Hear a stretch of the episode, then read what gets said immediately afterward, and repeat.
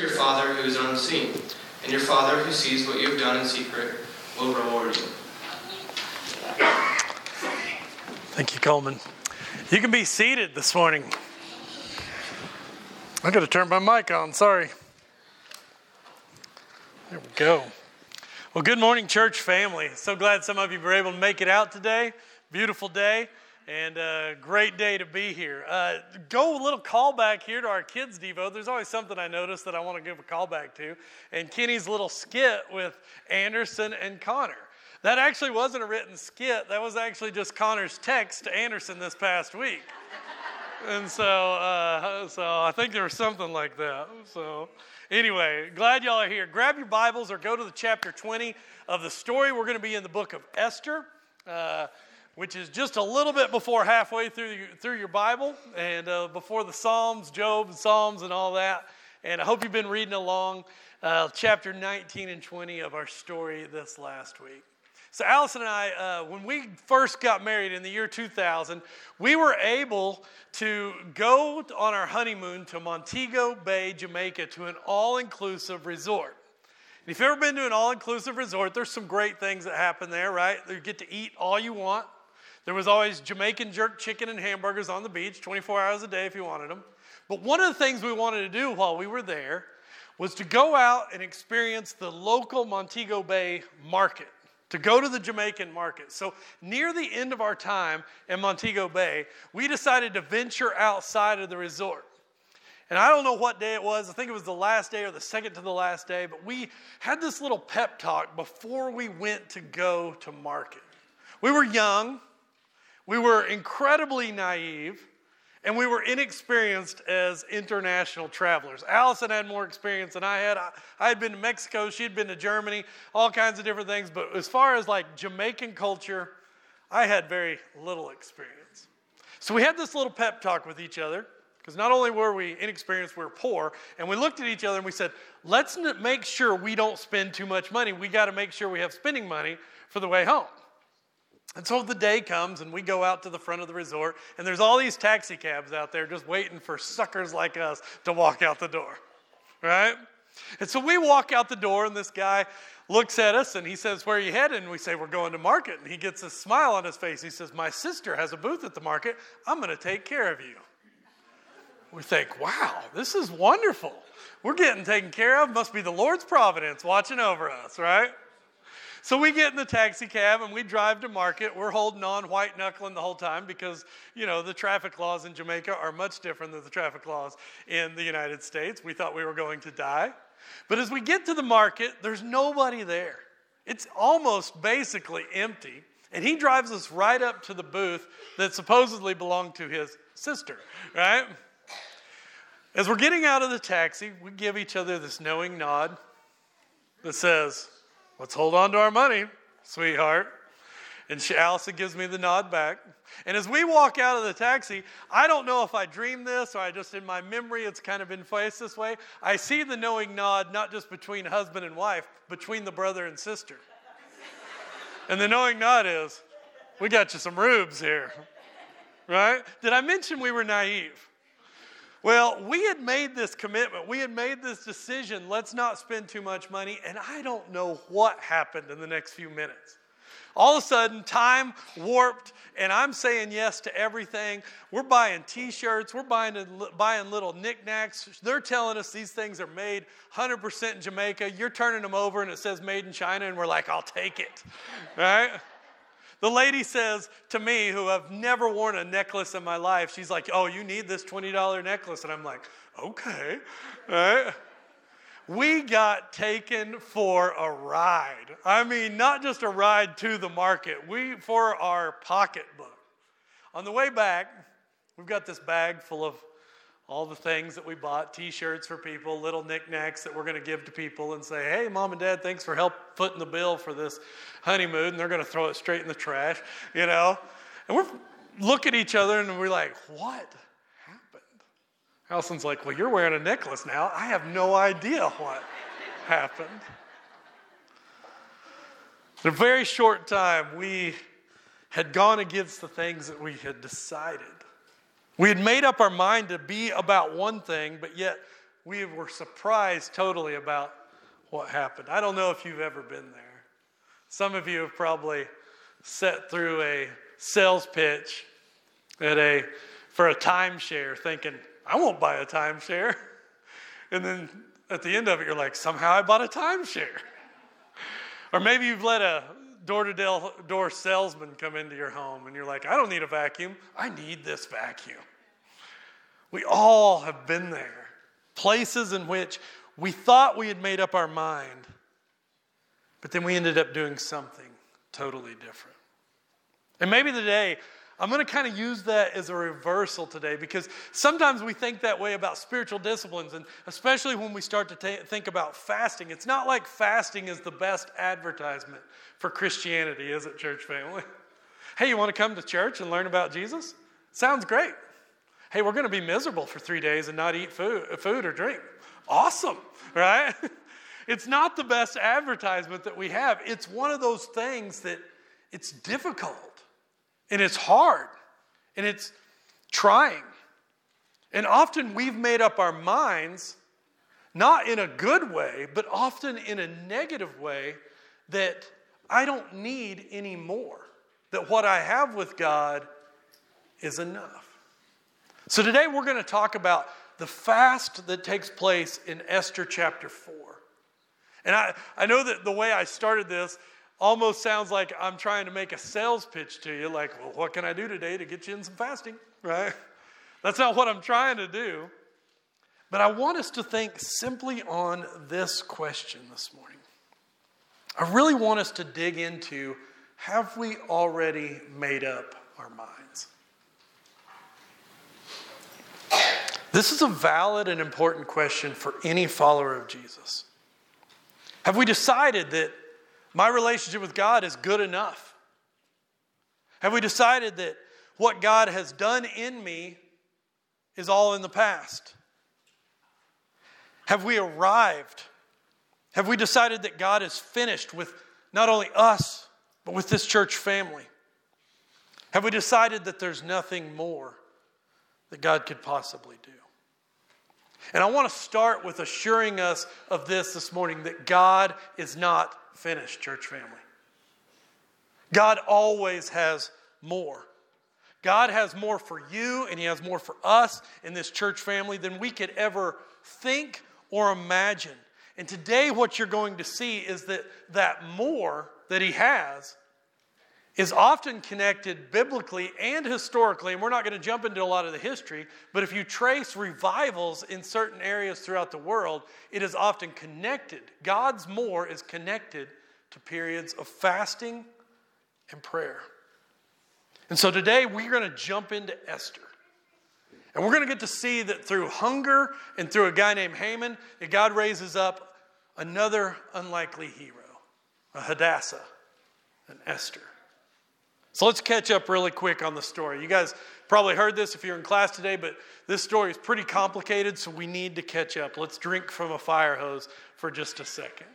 Esther takes place 100 years after the exile. And it takes place in a city called Susa, which is the capital city of Persia. It's a story of this Jewish community living as exiles, still away from their home country and what they know, just like Daniel. It has two main characters in the story Mordecai and his cousin or his niece, however you want to read that, Esther. There's one protagonist in the story, a man, a bad guy named Haman. More about him in a little bit. And then there's another kind of major character who works as kind of the fool of the, of the story, and he is King Xerxes. Esther is the only book in your Bible that's unique in the way that it does not mention the name of God, but yet God is on every page. Many scholars believe that the way it's written is for you to think we have been separated from the things of God. So let's write a story to show that when God is absent, he is really not. Let's dig in. That's the idea. The story opens with this strange telling of Vashti, the queen of Persia, getting kicked out after a strange drunken request from her husband, King Xerxes. And then what happens to replace King Vashti or Vashti is there's a beauty pageant all throughout the realm. Esther, our main character, hides her identity as a Jewish young lady and enters the beauty contest. Xerxes is infatuated with her, and she becomes the queen. Now we enter into the time in the story of Haman, the bad guy. We're told that Haman is an Agagite. That is a code word. If you're really paying attention in the Bible, it's really hard to see, but if you're really paying attention, that is a connection way back to the Amalekites, to the Canaanites, and King Agag back in 1 Samuel. He's second in command in Persia, and he comes up with this scheme where he commands all people to bow and give homage, and one person out of the whole kingdom does not, and that is the Jewish man, Mordecai, Esther's family member and mentor. Mordecai's rebellion enrages Haman so much that he tricks or works the system to get the king to enact an edict that will kill all the Jews one day in the future. In response to this, Mordecai tears his clothes. And I think it's important for before we get to the text today to try to set our feet in that desperation. And I tried on this all week. How do I find myself as a privileged person? How can I find connection with this? And I, I couldn't.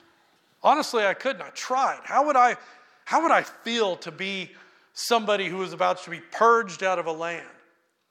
There was about to be a genocide in a city and in an area to take care of all people that I was related to. I couldn't find a connection. I think the closest thing I could think of is what it must have felt like to be in Europe during the reign of Hitler and the rule of Hitler. Maybe in Poland, in Warsaw, in a ghetto, and you're being systematically wiped out. This is a desperate situation. So, I wish I could give you a good analogy, but I can't. All I can think of is words like terrifying, unthinkable, gut wrenching. And Mordecai, when he finds out about this edict, sends not only his grief out, but he sends word to Esther to say, You've got to do something. Beg for mercy for your people.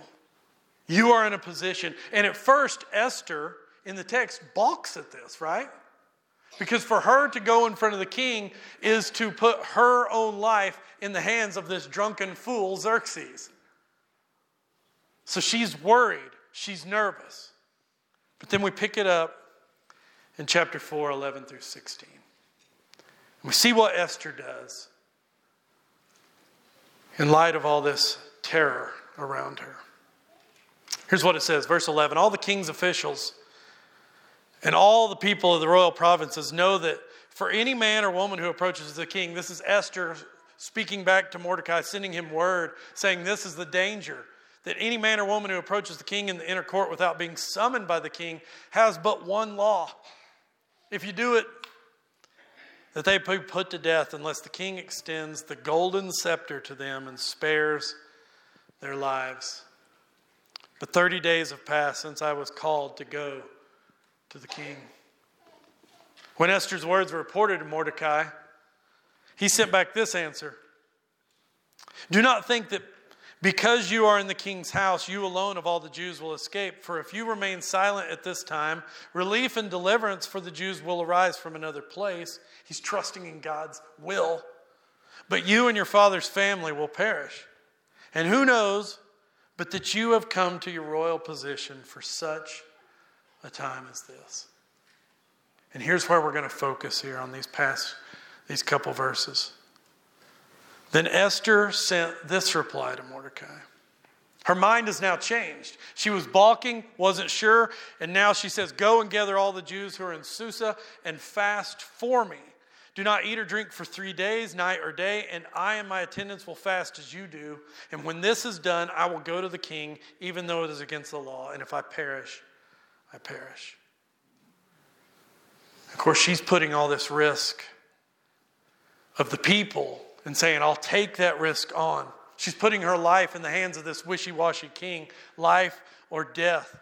But as she prepares for it, and where we're going to focus this morning, just real briefly, is she says, Let's fast.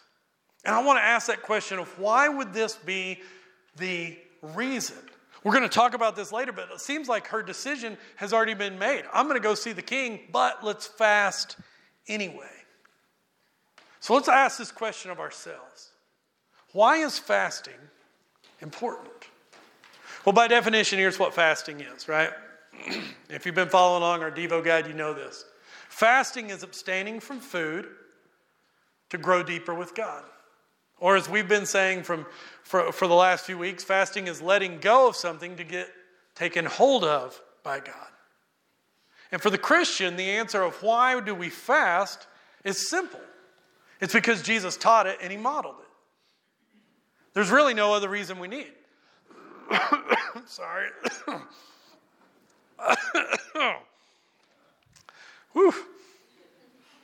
Okay, I'm good. Maybe. There's really no other reason other than Jesus did it, right? In Matthew 6 16, what's he say? When you fast. It's what Coleman just read. Not if, but when. Not maybe, but in your life as a Christian, you will be a person of prayer and giving and fasting. And then, of course, what we also see in Jesus' life is the practice of it. In Luke 4, we know that Jesus goes out into the desert and he fasts for 40 days. But when he comes back, I want to notice this because here's where we get our answer for why we fast. And Jesus' answer for why he fasts is the same answer for what Esther is doing when she calls on people to fast. Luke 4:14 answers this for us. After 40 days, it says Jesus returned to Galilee in the power of the Spirit, and news about him spread through the whole countryside. What Esther and Jesus have in common is that they fast because there is power in fasting. Fasting is not a something that I do it is something that is done. It is a practice of putting myself in a submitted place so that the Lord can do his best. It is the practice of declaring God is not done. There is growth, there is maturing, there is outreach, there is breakthrough, there is revival.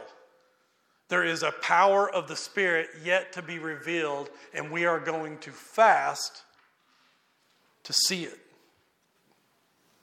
It is the realization in the individual's life I need God. Fasting gets us out of the way so that God can get in the way. There's power in it. And I want to see what Esther does. Let's go back to that story. I wanted to focus on Jesus just so we would couch this, but it's no different, Jesus' reason for fasting, than Esther's. And what Jesus and Esther both do is one of the reasons they fast is not only the power of the Spirit, but we know this there is a power in self denial. There's a power behind us giving up the things that fulfill us. Again, back to the words of Jesus. I'm a Christian, can't keep away from him, right? He says this. He says to his disciples, I got a cough again, sorry. All right. He says to his disciples, but actually getting y'all's attention. Not what I'm preaching is getting your attention. My coughing is getting. You guys want to just hear me cough for 10 more minutes? Anyway. All right. Here we go. Here's what he says. He says, Whoever wants to be my disciple must what? Say it with me deny themselves and take up the cross and follow me. For whoever wants to save their life will do what? They'll lose it. But whoever loses their life for me and for the gospel will save it. What good is it for someone to gain the whole world yet forfeit their soul? See, there's this power in denial. Not in denying the things that are true, but in denying ourself of fulfillment. And what a teaching for a world in which we live in, right? Our entire economy in the United States is built on one thing, right? You guys know what the economy is built on? You capitalists out there, Ayn Rand, you're going to get mad at me right here. All right. Our, our, our economy is built on self fulfillment and greed, right? And so, in a world that's all about self fulfillment, fasting comes along and says, I don't have to have that. Self fulfillment is anti kingdom of God. What's Jesus say? Whoever wants to be a disciple will practice self denial. So, fasting teaches us to say no and to practice realizing what we think we depend on so that we can take hold of the one we actually depend on. So there's power in denial. But second, there's power in community. I love that little detail in the text in verse 16. I'm going to think on this for this, this week a lot. That Esther calls on the people to fast for three days and three nights no food, no drink. And if she dies, she dies. But she's already made up her mind to go to the king. This fasting wasn't about, will I go to the king? It's fasting because we need a community together for strength to continue with the decision she's already made. It's the idea that God has more, that God is doing something. Fasting communally brings people together to realize God is doing more. It may be that you've made promises to God, decisions for God, but you haven't followed through on them.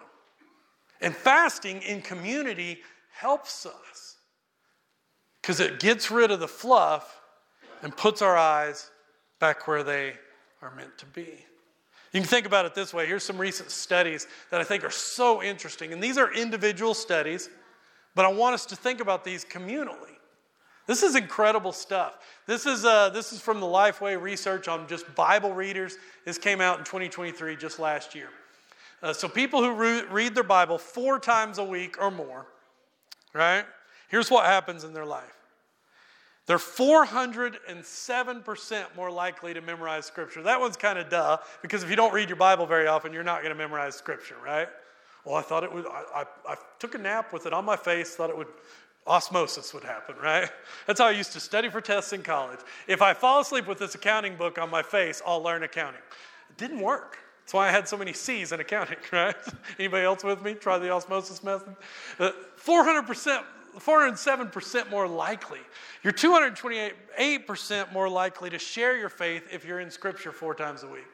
And you're 59% less likely to struggle with pornography if you're in Scripture. A few more. These are so interesting. People who read scripture four times a week are 30% less likely to be lonely. They're 68% less likely to say they're spiritually stagnant. And they're 230% more likely to be in some sort of a discipleship relationship, either receiving discipleship or giving discipleship. Now, those are stats for individuals, but I only bring those before you because imagine if what would happen exponentially the growth to those stats would happen if 50% of a church is in the Bible four times a day. Or say 80% of our church gets serious about spiritual disciplines and fasting and prayer and connecting with each other. Those things don't just go up a little, they explode, right? That's the power of community. That's what Esther's doing. Her mind is already made up but she knows that there's power in togetherness. Together, I'm better. Together, you're better. Together, we're better. Fasting is not just an individual endeavor. Don't misread Jesus. Yes, Jesus in Matthew 6 says when you fast, don't, don't look somber and don't go showing it off. But that does not mean that fasting cannot be done in community. There's as many examples of communal fasts in Scripture as there is individual fast. What Jesus is warning against is saying, hey, everybody, I'm fasting, I'm, more, I'm better than you. That's what he's warning against. He's not warning against, hey, let's fast together because I want to help seek God and I want you to help me seek God. You see the difference? So don't make that mistake. And finally, There is a power in fasting because it unleashes the power of listening. I love what's in verse 14.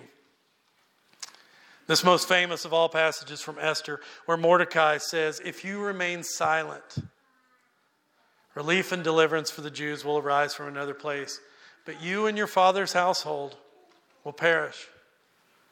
And then there's that famous line, But who knows? But you have come to your royal position for such a time as this.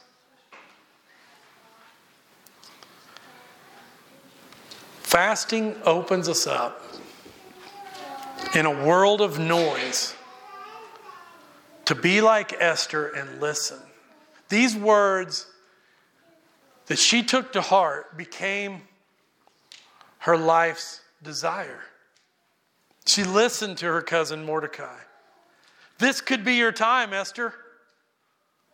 And what fasting does is turns down all that noise so that we can hear the still and quiet voice of God. Fasting is putting on headphones, noise canceling headphones, so that we can go, God, what do you want? So that we can discover that there is more, to remember that God is not done, that the Holy Spirit still has power behind him, that the Holy Spirit is still active and living and working, that the Holy Spirit still wants to move and act, that God is still calling the lost sheep back to him. And so I want to just close with this one thing because fasting is about what we behold. But there's a plain truth that we've got to all remember. What you behold is what you become. If you hold on to whatever it is, whatever you hold the most in your life is eventually what you become. If you hold on to money, if you hold money as your goal in life, you know what you become? You become fearful and greedy. Well, it's not true in my life. Yeah, it is. No, you're not special. You didn't get around that. That's been going on for thousands of years, right? Well, I'm not. Uh, I, I will be fine. No, no. If you behold money, right, you will become fearful and greedy. If you behold sex as the highest aim of your life, you'll become perverted. That's what will happen to you. If you hold your hurts and your wrongs done to you as the one thing that matters, how dare anybody insult me? What will you become? You'll become angry and bitter because people are going to disappoint you. If you hold other people's sins, and that's all you can behold is see everybody else is wrong, what do you become? You become judgmental. But if you behold Jesus, if we fix our eyes on Him, and that's what fasting does, what you behold is what you become, then you will become like Jesus. That's it. I know that's a hard truth for us to accept. It's a hard thing for us to think about. But if what we behold is what we become, and as a church, we are in the middle, a little more than the middle now. We're asking you this week to abstain from one meal, 24 hours of meals, two meals between now and Wednesday. And it's not because we're trying to say, look at us, world. It's because we know I hope we know this. Uh, and I'll confess to y'all that, that I probably have looked in way too many places for answers for how to do this at church or for that to do. How do we reach a lost? How do we reach the nones? How do we reach the unchurched in this area? How do we connect with our Hispanic community? How do we connect with the lost? How do we connect with those who know Jesus but don't follow Jesus. I think about all kinds of strategy on that. And often, I'll confess to you, church family, I often end up looking for strategy. And um, the one thing we actually need to do is behold God, and He's staring me in the face, and I have to put that last. You with me? And I confess that to you, and I want to repent of that. Because the answer to church and to a healthy church is not this or that, it's the Lord. It's wanting God, it's an increase in our desire for Jesus. What we behold is what we become. And I hope you're excited this week because most of all, what I want you to know as you're going through the Devo guide this week, as you're spending some time uh, maybe giving up some habits again, maybe, or, or a meal this week, and you're excited about Becky's breakfast Wednesday night. You guys get our little play on words. We're going to break our fast with breakfast. Yeah, we're very creative, right? But we're going to do that Wednesday, and I'm excited. I'm already excited about Brenner Wednesday night, right? I'm excited about it. But most of all, what we want to do is over the next few days is to declare I want to be in God's pro- presence because God is not done with his promises. God is not finished. He's not finished with you, he's not finished with us, he's not finished with this church. There is more. Somebody once told me that there is no way that a church in Canadian Texas can ever get over averaging 300 people. I don't believe that. You know why I don't believe that? Because we serve a God of the impossible.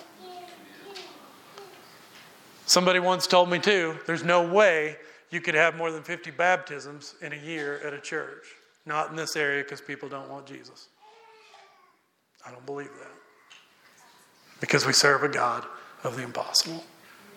And when we put ourselves in His place, in His presence, God's not finished. So, whatever you need today, if you felt like God is finished with you, He's not. That is good news.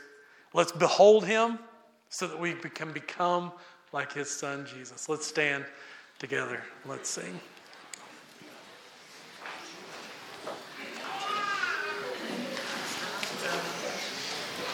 Ding dong.